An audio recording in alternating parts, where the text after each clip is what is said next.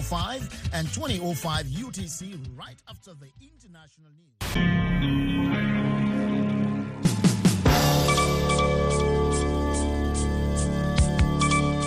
Hivi sasa ni saa nane kamili mchana kwa saa za hapa Washington DC. Hii ni idhaa ya Kiswahili ya Sauti ya Amerika, VOA. Hizi ni habari za dunia. Msomaji wako ni mimi Mkamiti Kibayasi.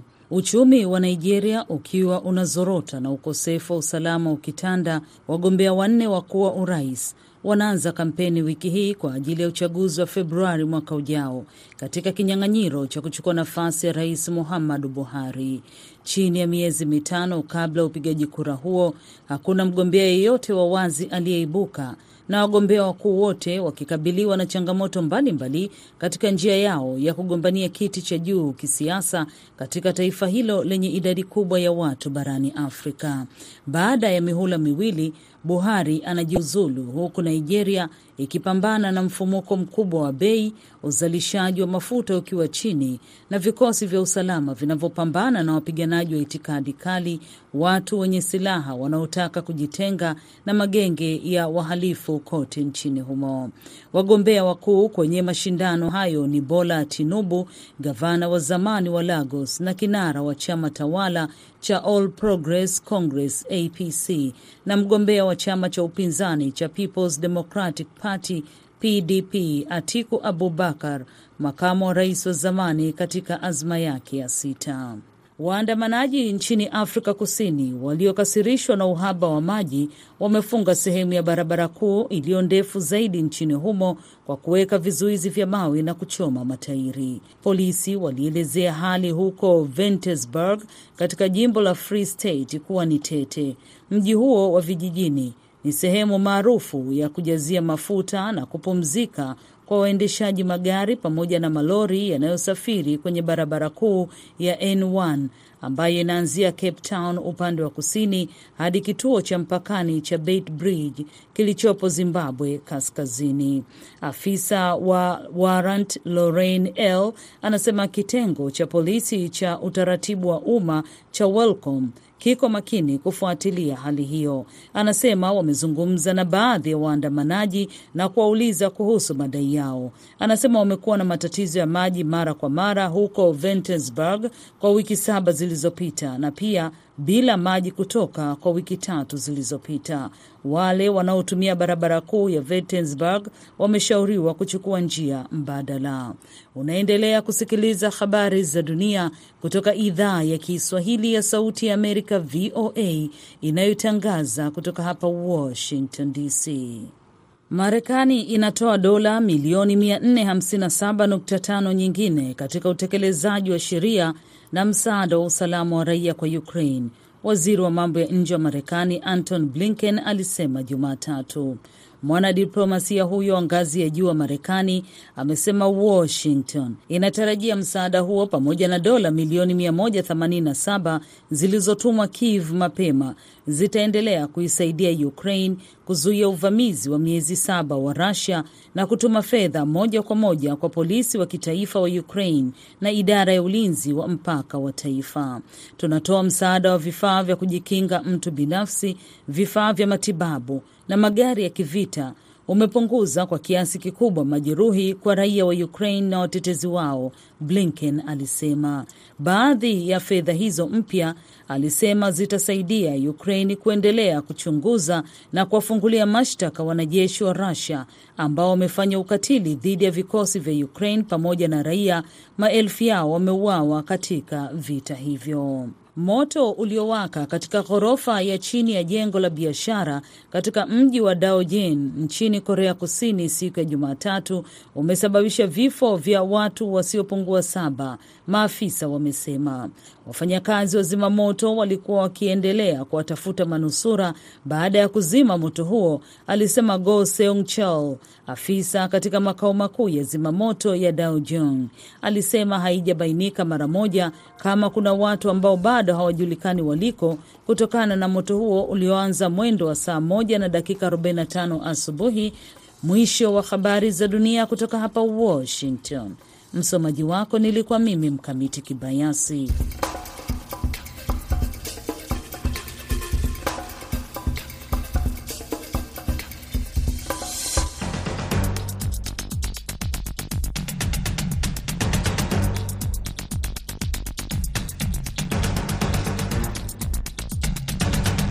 Kwa undani tunaangazia vita vya Russia nchini Ukraine Raia wa Rasha ambao wanakimbia nchi hiyo baada ya kuambiwa kwamba ni lazima waende Ukraine kupigana, huku Marekani ikionya kwamba itachukua hatua kali dhidi ya Russia endapo nchi hiyo itatumia silaha za nyuklia katika vita hivyo.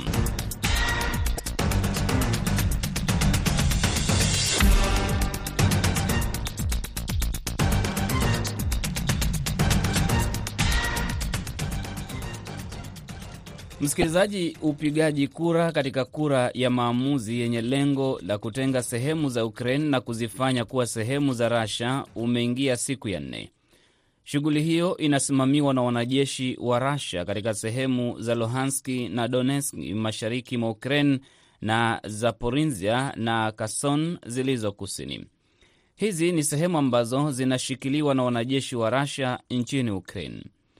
Upigaji kura umetajwa kuwa uchaguzi wa kihuni na ambao matokeo yake ni lazima yaonyeshe kwamba wakazi wa sehemu hizo wanataka kujiunga na Russia na kuondoka Ukraine.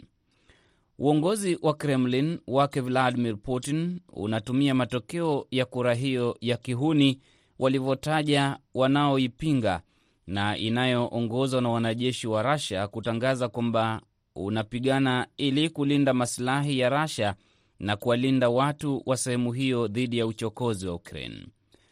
Uchaguzi utamalizika kesho Jumanne. Wanajeshi wanatembea mlango hadi kwa mlango wakibisha na kuwataka wapiga kura kushiriki zoezi hilo. Uturuki ambayo ni mshirika wa muda mrefu wa Rasha imesema kwamba haitatambua matokeo ya kura hiyo. Uturuki inakuwa nchi ya hivi karibuni kuongoza sauti dhidi ya msimamo wa Rasha na mataifa mengine yenye nguvu duniani kuunga mkono sauti zao ambayo yamekemea hatua ya Rasha kutaka kujitenga sehemu za Ukraine. Msemaji wa rais wa Uturuki Ibrahim Kalin amesema kwamba Uturuki inatambua uhuru wa mipaka ya Ukraine na kwamba hawatambui hatua ya Rasha ya mwaka 2014 kujitenga sehemu ya Crimea. Kalin amesema kwamba Uturuki inaunga mkono Ukraine na hata hatua ya sasa haiwezi kukubaliwa. Amin Mwidau ni mchambuzi wa masuala ya diplomasia na ushirikiano wa kimataifa, yupo Toronto, Canada. Mataifa ya magharibi yametaja kura ya Rasha katika sehemu inazodhibiti kuwa ya kihuni. Licha ya vikwazo ambavyo Rasha imewekewa, Putin anaonekana kutotishwa na ni lazima apate alichotaka, na hawezi kusitishwa vita na kuondoka mikono mitupu unavyoona. Amin, kinacho kinachoonekana ni kwamba kubadilika kwa malengo kwa Russia, kwa sababu lengo lao la kwanza lilikuwa ni kuingia Ukraine na kubadilisha utawala ama uongozi wa nchi ile, lakini baada ya kupata pingamizi nyingi za ki, za kivita kutoka na wanamgambo ama wanajeshi wa Ukraine wame imebidi sasa wa, wageuze nia zao ama malengo yao kuchukua baadhi ya sehemu ambazo kuna wa, wa, wa, wa, watu wenye asili ya Kirasha katika ile sehemu ya Ukraine. Kwa hiyo hii, hii Donbas region ni moja ya sehemu ambazo zina wazungumzaji wa Kirusi ama watu wenye asili ya Kirasha ambao wanaoishi Ukraine. Sasa hii ni moja ya dalili pengine ya kimikakati ya Russia kujaribu kutafuta suluhu ya, ya, ya kudumu ya kuendelea mbele. Kwa hiyo wameanza kutengeza mipaka ambayo kwamba waweza wakayatumia katika mazungumzo pengine ya mbeleni ya kuhusu suluhisho la Ukraine na Russia. Na alafu mbali na hapo, kuna kuna kuna kuna watu wawili ambao Putin waangalia kuna masuala ya kinchi ya ndani na kuna masuala ya kilimwengu. Kwa hiyo itakapokuwa yeye ameondoka katika uvamizi huu bila kupata jambo lolote, atakuwa hadhi yake katika ulimwengu kama kiongozi na nchi yenye yenye kusifika kijeshi imepungua sana. Lakini vile vile pia hii inaweza ikamletea upinzani na na shida nyingi ndani ya nchi, kwa sababu atakuwa ameiaibisha nchi na ameitia hasara ambayo kwamba ilikuwa haikulazimika kuingia katikati yake. Kwa Putin lazima aoneshe katika ulimwengu kwamba lazima awe ameshinda katika kiwango fulani katika Ukraine, na vile vile kwa watu wake ambao wako ndani ya nchi lazima aoneshe kwamba huu mchakato wote wa kuingia kwenye vita na Ukraine ulikuwa una faida ama tija fulani kwa Russia na si hasara tupu. Jumatano wiki iliyopita, rais wa Rusia Vladimir Putin alihutubia taifa lake na kutangaza kwamba anatuma wanajeshi wa akiba elfu mia tatu kupigana nchini Ukraine. Putin pia alisema kwamba nchi yake itatumia kila aina ya silaha kulinda mipaka ya Rusia. Putin alisema kwamba hana wasiwasi wowote na kwamba atatumia kila mbinu inayowezekana kwa Russia kujilinda. Na matamshi yake Putin yalipelekea viongozi wa dunia na wachambuzi kusema kwamba Putin anafikiria kutumia silaha za nyuklia katika vita vya Ukraine baada ya kudhihirika kwamba amezidiwa katika vita alivyoanzisha. Marekani imesema kwamba itajibu kwa uzito unaostahili endapo Russia itatumia silaha za nyuklia. Mshauri wa usalama wa kitaifa wa Marekani Jake Sullivan ameambia runinga ya NBC kwamba endapo Russia itatumia silaha hizo itakumbana na athari ambazo haijawahi kuona na zenye uharibifu mkubwa. Amesisitiza kwamba Marekani itajibu vipasavyo. Amin, tangu vita vianze, tumeona kwamba Putin hatoi vitisho, analosema anatenda. Akitumia silaha za nyuklia, unadhani majibu ya Marekani yanaweza kuwa yapi? Silaha za nyuklia ni silaha za mwisho katika katika dunia, katika vita vya sasa vya duniani, na bila shaka ya Urusi itakapothubutu kutumia silaha za nyuklia Marekani itakuwa haina budi isipokuwa nao itumie silaha za nyuklia, ambayo hiyo pia iweza ikahatarisha usalama wa ulimwengu na pengine ukawa ndio vita vya tatu vya ulimwenguni. Kwa hiyo kwa kwa Putin kutamka kwamba ana ana uwezo wa kutumia silaha za nyuklia kuilinda nchi yake, hilo ni swala ni la swala la kisiasa, kwa sababu tangu mwanzo wa vita hivi hakuna mtu aliyemtishia usalama wa nchi yake isipokuwa yeye ndo ametishia usalama wa majirani yake wa Ukraine. Lile analolizungumza ni kuwa nafikiri ni hofu ya kulemewa kwa kwa, kwa, kwa na, na jeshi la Ukraine kutokana na msaada uliotokana na nchi za magharibi, msaada wa kisilaha. Kwa hiyo lengo lake kubwa zaidi ya kutumia lugha nzito kama hii ni kujaribu kupunguza ama kusimamisha misaada ya kisilaha hatari zaidi ambazo zinaweza zikaleta zikaleta hatari ya usalama wa nchi yake. Na usalama si kwamba kuvamiwa tu, lakini usalama kwamba wananchi wawe wamechoka na hivi vita na wakaanza maandamano ambayo yaweza yakazalisha kubadilishwa kwa uongozi katika nchi ile. Kwa hiyo si si sifikirii kwa, kwa kwa kiwango kikubwa kwamba yale aliyoyasema ni mambo ambayo yaweza kuyatimiza, lakini akitumia nguvu za kinyuklia, Marekani na nchi za magharibi hazina budi isipokuwa ni kujibu kwa kwa nguvu ya aina hiyo hiyo. Zaidi ya miji arobaini ya Ukraine imepigwa na mizinga ya Russia katika muda wa saa 24 zilizopita. Jeshi la Ukraine limesema kwamba Russia imevurumisha mizinga mitano, mabomu ya ngani 12 na zaidi ya mashambulizi ya roketi 83. Makazi zaidi ya 40 yameathirika hasa katika sehemu za kusini na kusini mashariki mwa Ukraine. Ndege mbili za vita za Russia zisizokuwa na rubani zimepigwa na jeshi la Ukraine na kuanguka katika eneo la Odessa. Hakuna ripoti za vifo zimeripotiwa. Jeshi la Ukraine limejibu mashambulizi ya Russia kwa kuvurumisha makombora 33 na kupiga sehemu 25 ambapo wanajeshi wa Russia walikuwa. Haya yote yametokea katika muda wa saa 24.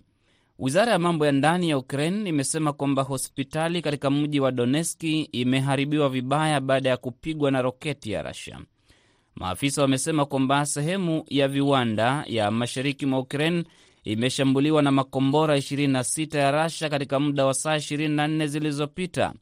Kuna ripoti za vifo na wanajeshi, lakini hakuna idadi kamili imetolewa hadi wakati tunaandaa kipindi hiki. Wizara ya mambo ya ndani ya Ukraini vilevile imesema kwamba roketi mbili za Rasha zimepiga mji wa Karamatok na ulio Doneski.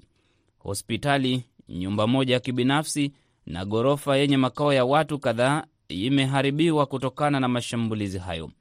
Wizara hiyo imeonyesha picha za uharibifu huo, lakini Sauti ya Amerika haiwezi kuthibitisha uhalisi wa picha hizo. Amin, uchaguzi unafanyika katika sehemu anazotaka Putin. Mbona tena mizinga, roketi na uharibifu unaendelea? Hizi ni moja kati ya ya, ya, ya mbinu za za ki, za kinini za kivita ni kwamba ukiwa wewe una una jambo ambalo wataka kulitenda lazima um, umbabaishe yule mpinzani wako kwa njia nyingine. Kwa hiyo ikiwa wao wangekuwa macho yao na fikra zao na mipango yao yako katika masuala ya kupiga kura, ingelikuwa ni fursa nzuri ya Ukraine kuja kwa ku, kuendelea na mashambulizi ya kuchukua sehemu ya zile ambazo zilikuwa zimechukuliwa na Russia. Sasa hii njia ya rasha kupiga mabomu sehemu mbalimbali ni kujaribu kuwatatiza uh, wale wanajeshi ambao wenye kupanga vita wa wa Ukraine wa concentration yao isiwe katika zile sehemu ambazo Russia wana mikakati yao ya ki, ya kireferendum ama ya ya ki, ya, ki, ya kitawala yakiwa yakiendelea kwa sasa. Kwa hiyo lazima hii ni, ni, ni mbinu ya kudistract, kujaribu kupiga kwengine ili concentration isiende pale hizi uh, sehemu za Donbas region ambazo kwa wakati wa sasa zaendelea na kura za za maoni ama za referendum. Wakati huo huo, Russia imeahidi kwamba itatoa ulinzi wa kutosha kwa watu wa Ukraine katika maeneo manne ambayo kura ya maamuzi ya kujitenga inaendelea. Waziri wa mambo ya nje wa Russia Sergey Lavrov alihutubia Umoja wa Mataifa siku ya Jumamosi na kujaribu kutetea msimamo na vita vya Russia nchini Ukraine. Lavrov aliendelea kutetea madai ya Moscow kwamba serikali iliyochaguliwa Ukraine iliingia madarakani kwa njia za kihuni na kwamba imejaa watu wenye misimamo mikali ya ubaguzi. Mamilioni ya raia wa Ukraine wamekimbia makwao tangu Rasha ilipovamia nchi hiyo kivita mwezi Februari mwaka huu. Raia wa Rasha ambao wamefikisha umri wa kushiriki katika vita wametumiwa barua na karatasi kutakiwa kujiunga katika jeshi kwa lazima kwa ajili ya kwenda kupigana nchini Ukraine. Kuna pingamizi kubwa kwa hili.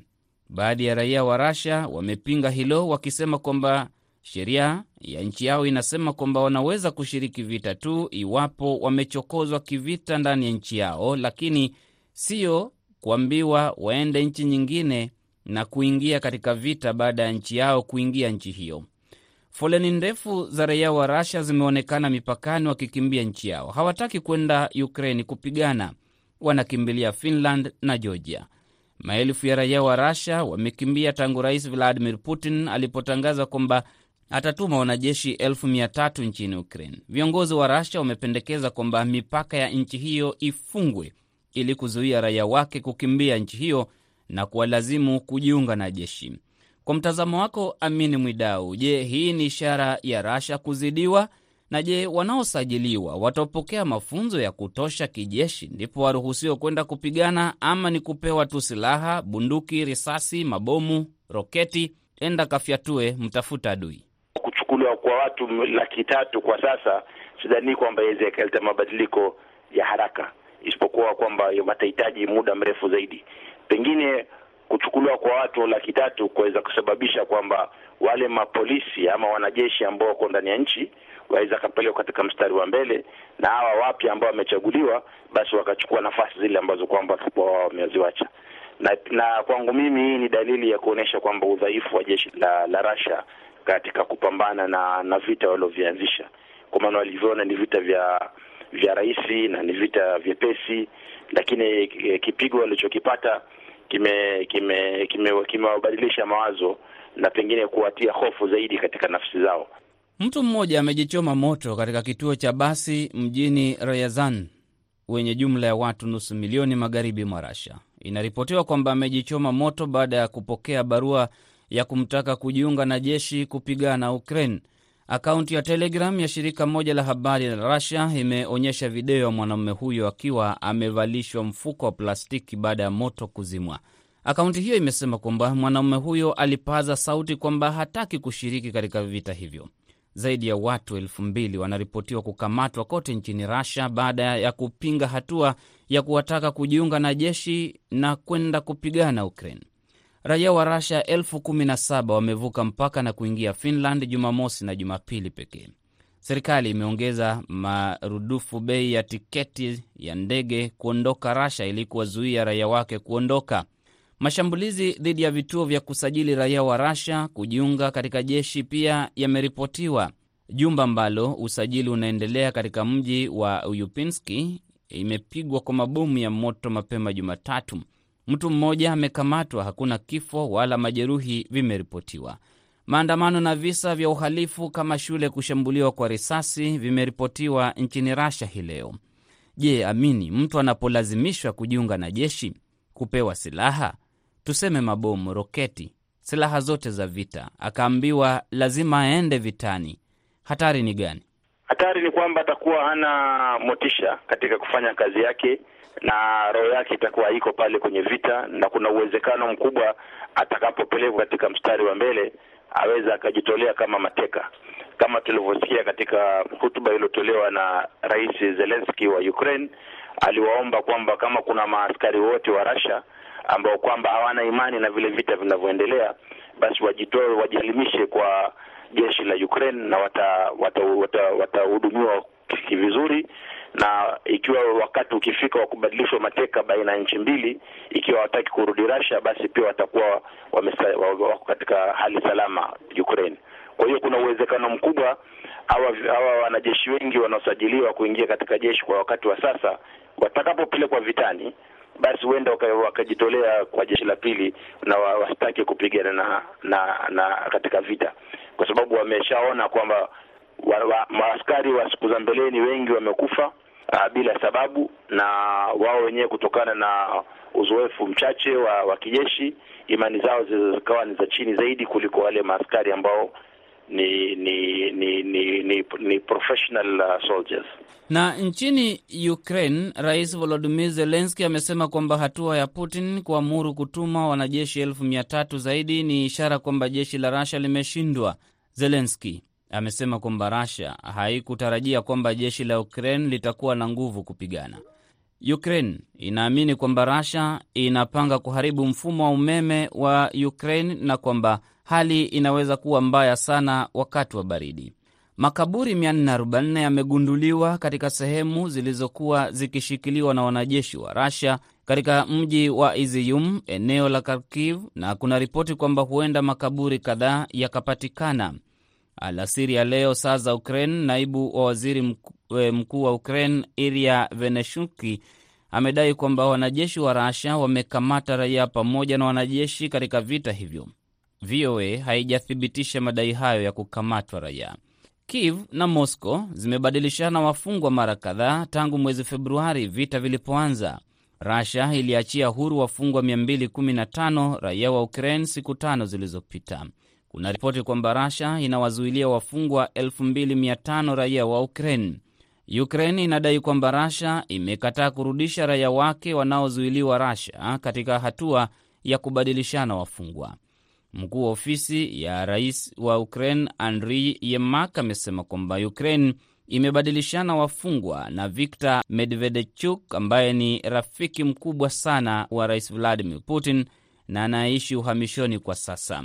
Je, amini hizi tena zimeingia siasa za wafungwa, kwamba wafungwa wanatumika kisiasa, tupate marafiki zetu, tukamate yote tunayempata.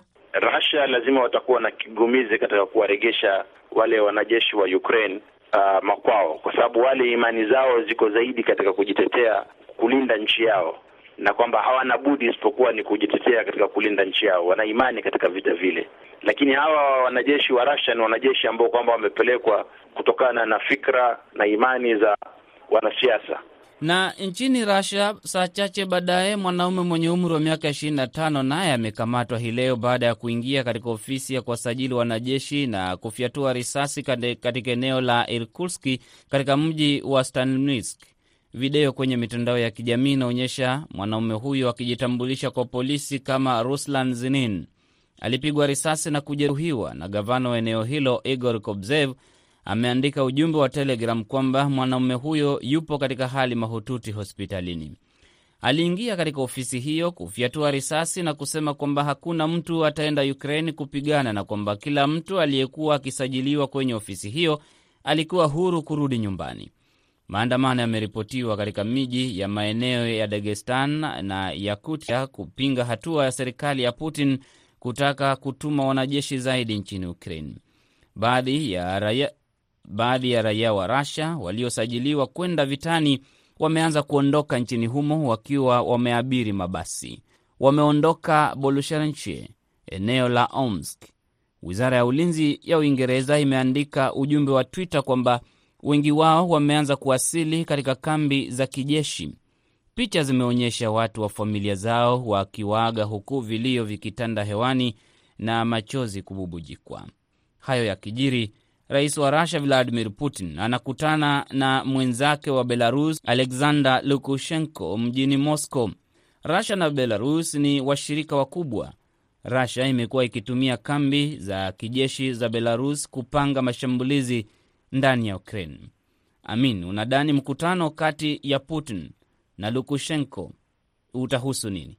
Nafikiri katika tukiangalia mwanzo wa vita hivi vya Ukraine na na na na, na Russia, mmoja kati ya washiriki wa karibu ambao kwamba Rais Putin alizungumza nao ni Lukashenko, na pia majeshi ya Russia wakati ule yalipovamia Ukraine, baadhi yao yaliingilia kutoka sehemu za Belarus. Kwa hiyo yeye ni mmoja wa washiriki wakubwa wa karibu wa Rais Putin katika hili suala zima la vita ya baina ya Ukraine na Russia, na bila shaka huu mkutano itakuwa ni fursa nzuri ya wao kufanya tathmini ya hasara na faida ya vita hivi, na ni kitu gani pengine chaweza kikafanyika, aidha kuiendeleza hii hali iliyoko sasa, ama kutafuta suluhisho ambalo kwamba litaweza kumfanya Rais Putin asi aibu katika kimataifa na usalama wake wa uongozi katika nchi uendelee kuwa pale pale. Kwa hiyo bila shaka katika mazungumzo yao ya faragha watakuwa wazungumza hali halisi ya hivi vita na ni mbinu gani ambazo kwamba wangeweza kuchukua aidha kuimaliza ama kuvi, kuviendeleza mpaka katika malengo yake ambayo kwamba walikuwa wameweka. Madai kwamba huenda akamwomba Lukashenko amsaidie na wanajeshi zaidi yana uzito wowote? Hilo linawezekana, lakini kutokana na na vikwazo ambavyo kwamba Russia vimewekewa na na nchi za za za Europa na nchi zingine za magharibi, sidhani kwamba kwa sasa Lukashenko ana nguvu za kuweza kuzihimidi uh, vi, nini vikwazo vya kiuchumi kama alivyowekewa Russia, japokuwa nchi yake tayari pia imewekewa aina fulani ya vikwazo. Kwa hiyo cha zaidi nafikiri hapo itakuwa ni masuala ya ya ya, ya Russia kujaribu kutafuta mikakati ya kuweza ku, kupunguza makali ambayo kwamba wameyapata kutokana na vita hivi vya vya, vya wao na na Ukraine, ama kutafuta njia ya kusave face katika kilimwengu ambao pengine Lukashenko aweza kuwa ndio ni mjumbe baina ya yeye Russia na nchi za Ulaya ama na sehemu zingine za ulimwengu, kwa sababu marafiki wa Russia kwa sasa waliobakia ni wachache sana. Kwa hiyo na wale ambao wengine walio karibu kama vile uh, pengine ni China ama pengine wanoze, uh, India ama Turkey hawako uh, karibu zaidi kama vile alivyo Lukashenko, kwa sababu Lukashenko alihusika katika mwanzo wa vita hivi baina ya Ukraine na Russia. Kwa hiyo bila shaka atakuwa ni mmoja ambaye ushauri wake utakuwa ni wenye muhimu zaidi. Umoja wa Ulaya umeonya kwamba vita vya Ukraini vimeingia katika hatua hatari sana kwa sababu jeshi la Russia linaonekana kuzidiwa. Mkuu wa sera za nje wa Umoja wa Ulaya Joseph Borrell amesema kwamba kuna wasiwasi mkubwa kwamba Putin anaweza kutekeleza tisho lake la kutumia silaha za nyuklia. Nchini Marekani, waziri wa mambo ya nje Anthony Blinken amesema kwamba Marekani ina mpango maalum na mpana endapo Putin atafanya jambo ambalo haliwezi kufikiriwa. Wiki iliyopita Rais Joe Biden akiwa Umoja wa Mataifa, bila kutoa ufafanuzi, alisema kwamba Marekani itajibu kwa hatua zenye athari zake. Silaha za nyuklia hazijawahi kutumika tangu mwaka 1945 mabomu mawili ya atomiki yalipoangushwa Japan. Athari zake zilikuwa kubwa na zilienea kwa miaka kadhaa. Kufikia hapo nakamilisha kwa undani kutoka Sauti ya Amerika, VOA. Tumeangazia vita vya Rusia nchini Ukraine. Asante sana Amini Mwidau, mchambuzi wetu wa masuala ya diplomasia na uhusiano wa kimataifa, kwa muda wako. Asante ndugu Bwire.